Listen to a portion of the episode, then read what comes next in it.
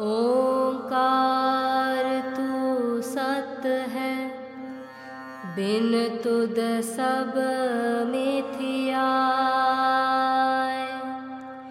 जो तुद ते है उपजया, अंत तुद माहे समा।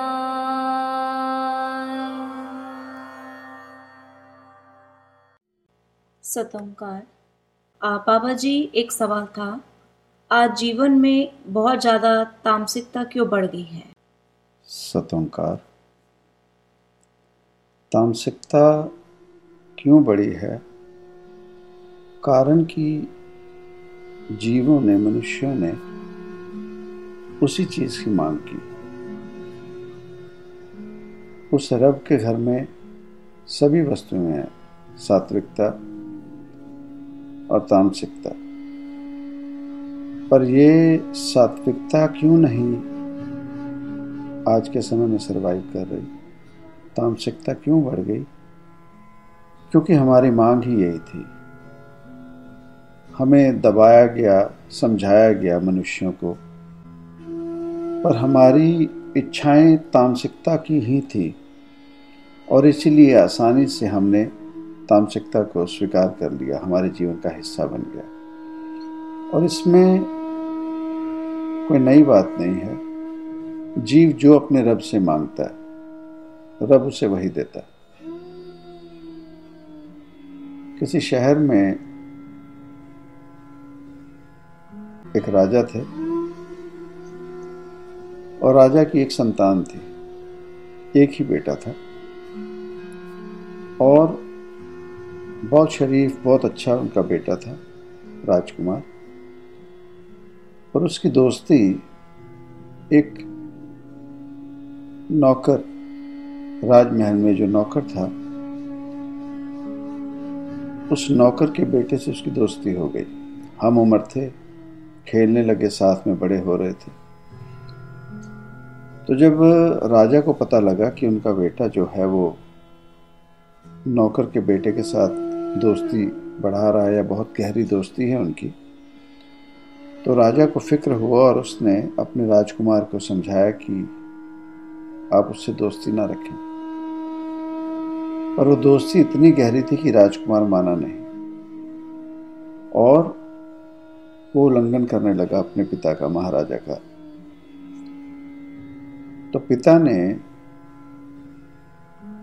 हुक्म दिया कि वो जो नौकर था उसका बेटा उस राज में नहीं रह सकता और उसे देश निकाला। का हुक्म दे दिया। अब जैसे ही राजकुमार को पता चला कि उसका दोस्त दोस्त को देश निकाला, दे दिया गया है तो वो भी उसके साथ अपना राजमहल छोड़ के, अपने पिता को छोड़ के, दोस्ती में इतना विलीन था कि अपने मित्र के साथ चला गया। अब वो चले जा रहे हैं और किसी और शहर, गाँव या किसी देश में पहुँचे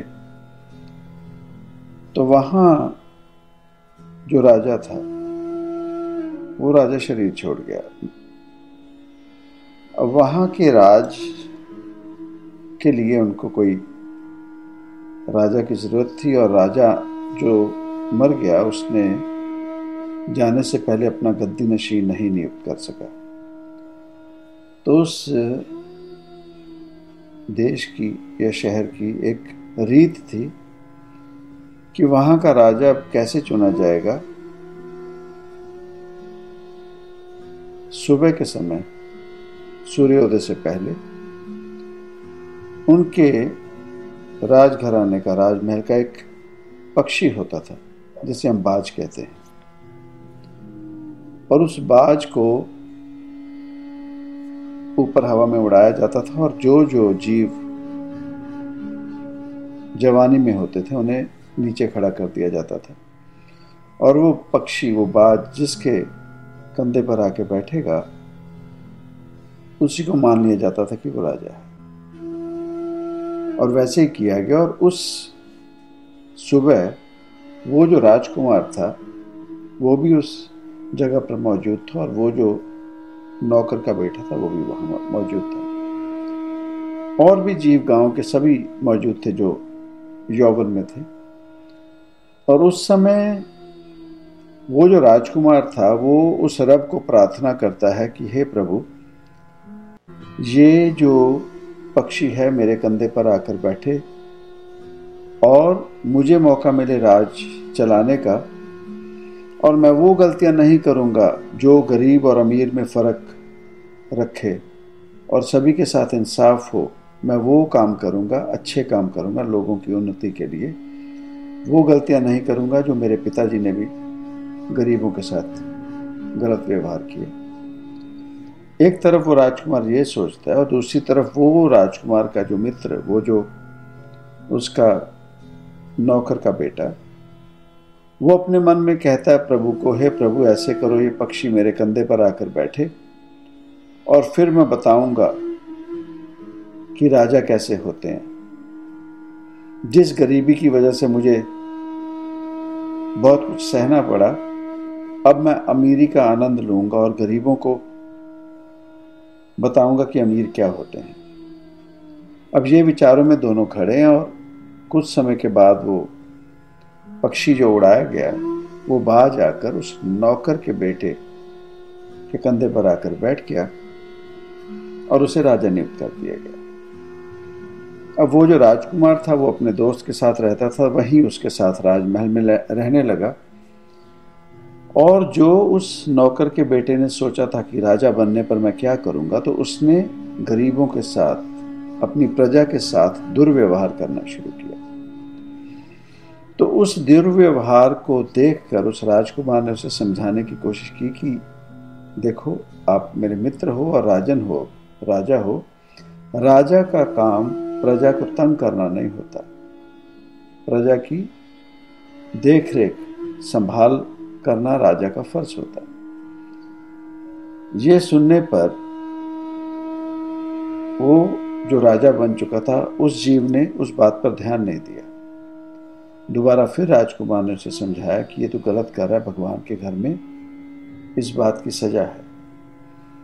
तो उस समय वो जो राजा बन चुका था, वो कहने लगा कि किस भगवान की बात करते हो? भगवान वही देता जो हमारी मर्ज़ी होती है। अगर भगवान को चाहिए था कि अच्छा राजा हो तो वो बाज तुम्हारे कंधे पर आकर बैठना था। मेरे कंधे पर इसलिए आकर बैठा क्योंकि जीवों को जो ज़रूरत है भगवान वही देता है। और जीवों को मेरे जैसा राजा ही चाहिए था। इस समय में मौजूदा मेरे जैसा राजा ही हो, जो प्रजा की भलाई ना सोचे। तो वो कहता है कि अब तो परेशान ना हो, ये भगवान की रजा थी। तो वही जो आपने सवाल किया कि तामसिकता क्यों बढ़ गई है? कब से ये सृष्टि बनी? सतयुग से अगर बात की जाती है, तब से जो भी महापुरुष आए, संत जन आए, रब रूप आए, उन्होंने हर एक इंसान को, जीवों को यही समझाया कि सात्विकता में रहो, तामसिकता में नहीं। पर जब से सत्युग शुरू हुआ, कलयुग आते आते वो तामसिकता बढ़ी है। ये क्यों बढ़ी? क्योंकि जीवों की जो भीतर की मांग थी, वो तामसिकता थी, सात्विकता नहीं। तो अब हम जो जीवन बिता रहे हैं, वो और कुछ नहीं। भगवान के घर से हमने खुद तामसिकता मानी, कारण कि हमारे बीच में तमस बढ़ गया, नरक बढ़ गया। और वो जो हमारे भीतर नरक बढ़ा, तामसिकता बढ़ी, वही हम अपने इर्द गिर्द देख रहे हैं। और वही जो हमने मांगा, वो हम अपने जीवन में पाकर, उसमें विलीन और खुश हैं। आज सौ में से सौ जीव कोई एक आधा जीव होगा जिसे इन चीज़ों को देखकर परेशानी आती होगी। नहीं तो जो भी जीव हैं, जैसे भी हालात में उसमें सुख, उन्हें सुख मिल रहा है और हर एक जीव उस हालात में खुश है। सो इसमें हम किसी भगवान को शिकायत नहीं कर सकते। भगवान ने सात्विकता भी दी और तामसिकता भी। ये हमारी चॉइस थी। हमने अपने जीवन में तामसिकता चुनी और वही हम अपना जीवन बिताए। सत्य